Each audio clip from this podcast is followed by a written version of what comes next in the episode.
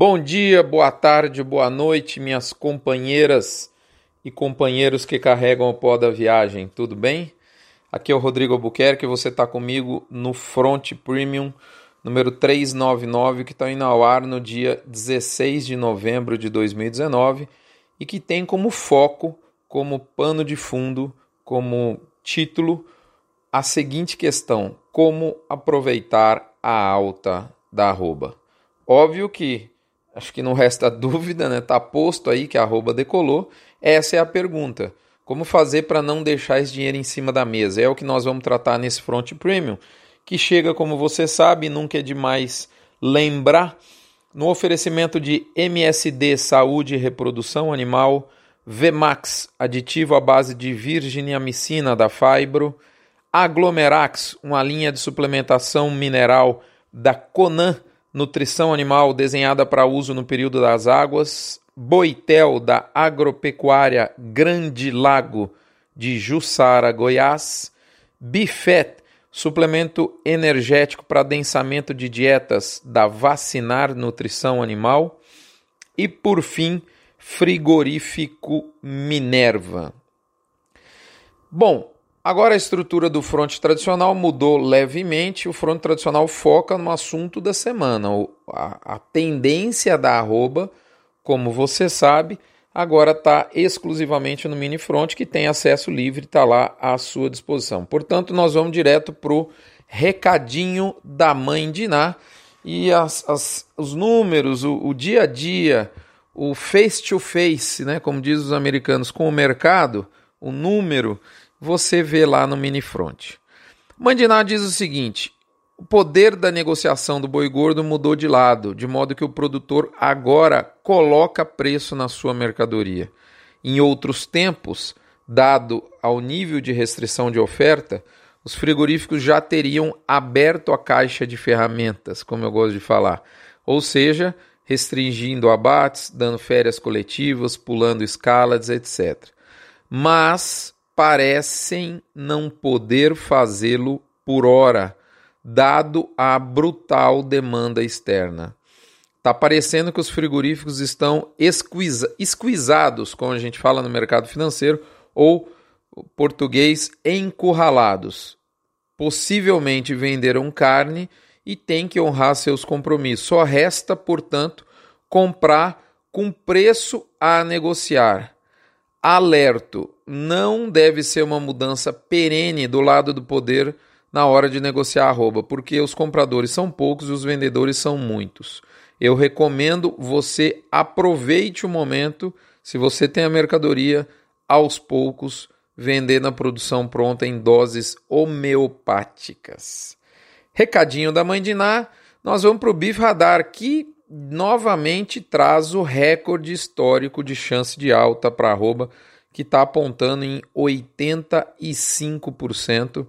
10% de estabilidade e apenas 5% para queda, porque eu nunca zero a queda, tá certo? Assim como também nunca zero a chance de alta, ninguém tem certeza de nada. Se eu zerar um dos percentis, quer dizer que eu estou com certeza de que não vai acontecer, isso não existe. Hora do quilo, não estou comprando boi gordo, estou pedindo aos amigos. Uma frase de comprador de boi gordo, de um comprador de boi tradicional, que eu escutei em 2010 e que eu digo que nós estamos revisitando esta condição. Muito bem, vamos agora para o To Beef or Not To Beef, a nossa reflexão semanal, que traz um ponto realmente bastante importante, até inclusive essa sessão está um pouco mais longa do que o tradicional. É o seguinte: o desabastecimento de carne teve início no varejo. Agora, a onda avassaladora da arroba chegou na arrebentação da praia da ponta final, reduzindo a margem do varejo para um nível que eu jamais havia visto. Deixa eu explicar um pouco melhor isso. Quando eu falo em desabastecimento, que é a palavra mais forte dessas frases que eu acabei de falar, vou explicar um pouquinho melhor. O que eu quero dizer com desabastecimento é que eu digo que em algumas praças não se acham cortes a preços que cabem no giro comercial das lojas. Portanto, não há como se comprar carne na prática. É o que eu chamo do desabastecimento preço dependente. Você até acha o produto, mas não vale a pena comprar porque ele está num preço que não vai girar dentro do estabelecimento e aí o comerciante não compra. Também se iniciaram os relatos de desabastecimento de fato, ou seja, aquele onde não se encontra parte da mercadoria desejada ou toda, em alguns casos, em alguns cortes, mesmo o lojista se dispondo a pagar para cima. A onda tsunâmica de preço chegou aos telejornais de canal aberto, daqui a pouquinho vai estar na preocupação da população mais simples e já está no radar de alguns políticos. Não há escapatória, porque a carne nesse momento não dá para quem quer. Mas isso me preocupa e muito, principalmente a questão aí de ter chego em Brasília. Há um enorme desafio de comunicação aqui, principalmente da base da cadeia com o consumidor final. As lojas estão jogando a culpa na exportação e isso pode ter reflexo que não é bacana no momento que a gente abre mercado, né? Então não é legal você abrir mercado e uma situação de um certo desabastecimento atingir a população. Então isso traz a necessidade de atenção da cadeia e uma capacidade de comunicação muito grande. Muito bem, agora vamos para o lado B do boi, a última sessão. Lembrando a você do curso online do gerente de pasto e do evento da próxima semana, né, da ASBRA, dia 21 e 22 de novembro, o encontro bianual da indústria de nutrição animal do Brasil com palestras espetaculares. Muito bem, lado B do boi. Vamos agora para o tema central. A questão é a seguinte, quando você compara os valores vigentes dos negócios, dos contratos futuros dos meses de 2020 com os valores médios mensais que a arroba realizou em 2019, a gente observa que há um acréscimo nominal de 32% a 38%, né, em favor do ano vindouro, né? Ou seja, o ano que vem no português está extremamente mais agressivo em nível de preço do que o ano atual, né? O mercado futuro, eu sei, ele não deve ser usado como termômetro, porque 6, 8, 12 meses antes do vencimento, a chance desses contratos serem liquidados pelos atuais valores da tela da Bolsa é muito pequena. A Bolsa serve, portanto, para RED e proteção e não para previsão de preço. De toda forma, a maioria enxerga a Bolsa como um retrato da perspectiva futura, e em alguma medida não deixa de ser, né, porque revela a expectativa de mercado, não preço, mas sim expectativa, e a expectativa do mercado para o futuro de curto e médio prazo é espetacular, né, por assim se dizer, e de modo que essa situação acaba remetendo ao raciocínio de como a gente pode aproveitar essas cotações mais elevadas, que é justamente o tema desse aqui. Então, primeiro, quem pode aproveitar no primeiro momento, né, de maneira até óbvia, é quem tem um boi gordo disponível para venda nesse momento. E eu adianto que são poucos que são os agraciados dessa condição. Inclusive, sempre falo que o preço decola justamente porque quase ninguém tem boi para vender. Para esses sortudos, entre aspas, detalhe, eu não acredito em sorte, mas também não há dispenso, hora nenhuma.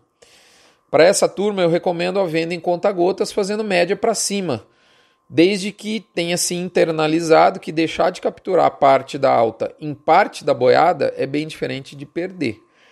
Quem está nessa situação aproveita a onda de alta no curto prazo, desde que venda. Então esse é um ponto importante. O segundo que pode aproveitar essa alta, na realidade já aproveitou, é aquele que se encontra com a fazenda lotada de reposição. Reposição essa é feita entre maio e setembro. E quem está nessa situação, assim como na anterior, são os mais favorecidos em curto prazo, talvez aqui nesse caso até em médio. E veja bem, são favorecidos por algo que fizeram no passado, né? Seu estoque está em franca valorização e a cria, por exemplo, que o diga, né? Que bom, aliás, ver a cria ganhando margem na cadeia pecuária. Isso é espetacular e eu diria que isso veio para ficar por um bom tempo. Outra possibilidade é usar a própria bolsa para estender o aproveitamento desse preço mais aquecido, fazendo-se, aí sim, o RED via mercado de opções com a compra de seguros de preços mínimos, as famosas PUT. Na prática, nem tudo é fácil, né, gente? Então, assim, eu diria que na prática as puts estão mais acessíveis para contratos entre dezembro a maio de 2019, pois o enorme tempo para vencimentos posteriores acaba encarecendo os prêmios a pagar. Para vencimentos posteriores a maio, uma solução é a compra de puts para proteção do custo de produção. Então, até maio você compra put mirando quanto que você se dispõe a pagar de prêmio. E de maio para frente, talvez, a compra put para proteger o custo de produção, porque aí você vai conseguir prêmio mais acessível.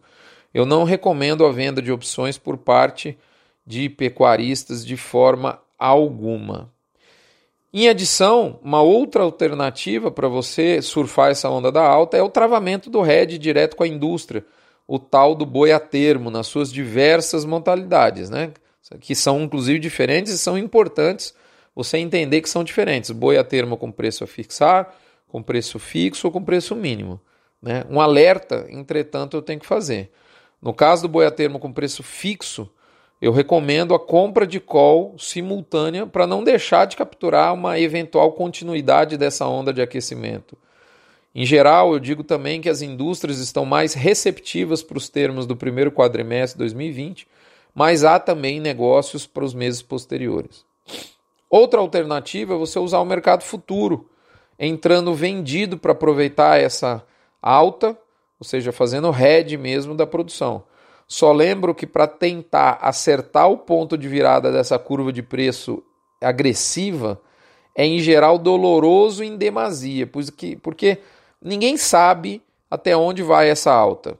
Você tem que estar ciente disso. Há que se ter sangue frio e caixa para ajustes negativos vultuosos. De fato, eu não recomendo essa opção, essa alternativa, para 99,99% dos produtores que eu conheço, mas é uma alternativa que se põe aí à mesa. Eu sei que boa parte dos produtores de recria e engorda vendeu antes da arroba atingir essas variações positivas históricas e ainda não repôs o gado do próximo ciclo produtivo total ou parcialmente. Para esses, não tem remédio gostosinho, tem que procurar o bovino, melhorar a eficiência de compra, tipo uma força-tarefa emergencial, pois a onda está sendo repassada para o gado jovem, isso é lógico. Não é fácil, eu sei, porque o vendedor está retraído, até com medo, e há também a questão de ter pouquíssimo, para não dizer em alguns casos quase nenhum gado disponível em determinadas regiões. Mas é o que se tem para hoje. Então, além disso, ainda lembro da questão do imposto de renda, né? Você faturou o gado do ciclo anterior, não repôs, o dinheiro acumulou na conta, e aí vem o leão, né, moçada? O leão está chegando aí. Outra alternativa para você que está nessa situação é lançar mão de aluguéis de pasto que estão demandados em muitas regiões devido ao atraso da chuva. E aí você vai conseguir pelo menos diluir um pouco do seu custo fixo da fazenda que está sublotada. E também manejar melhor seus pastos. Daqui a pouco você tem pasto passado. Não é isso, gerente de pasto? A turma do gerente de pasto fala que a gente tem dois inimigos, né? O pasto batido, aquele pasto estilo campo de futebol, né? E o pasto passado. E se você não corrigir, não colocar a boca dentro da fazenda, você tem esse problema de pastagem muito forte, né? Outra alternativa é prestação de serviço e parceria, ambos para recria e engorda, né, que você pode avaliar. E tem que fazer isso com rapidez. Em suma, nem tudo são flores mesmo durante uma curva de ascensão de preço. Alguém já tinha te dito isso? Você já tinha sentido na pele? Concorda? Isso endossa o meu lema. Vamos errar melhor da próxima vez? É isso, moçada. Um abraço, fiquem com Deus. Mais uma vez é muito bom estar aqui. Lembra vocês para que se tornem contribuintes da campanha do Agro contra o Câncer do Hospital de Amor de Barretos, doando R$1 por cabeça batida. Eu tenho certeza que isso não esvazia seu bolso, mas enche o seu coração de caridade e enche a esperança de alguém que precisa cura. Um abraço, até a próxima semana, que sigam, que essa onda de mercado siga, mas que haja sustentabilidade para toda a cadeia. Acho que o bovino entra num novo patamar, que isso se consolide. Fiquem com Deus, até a próxima.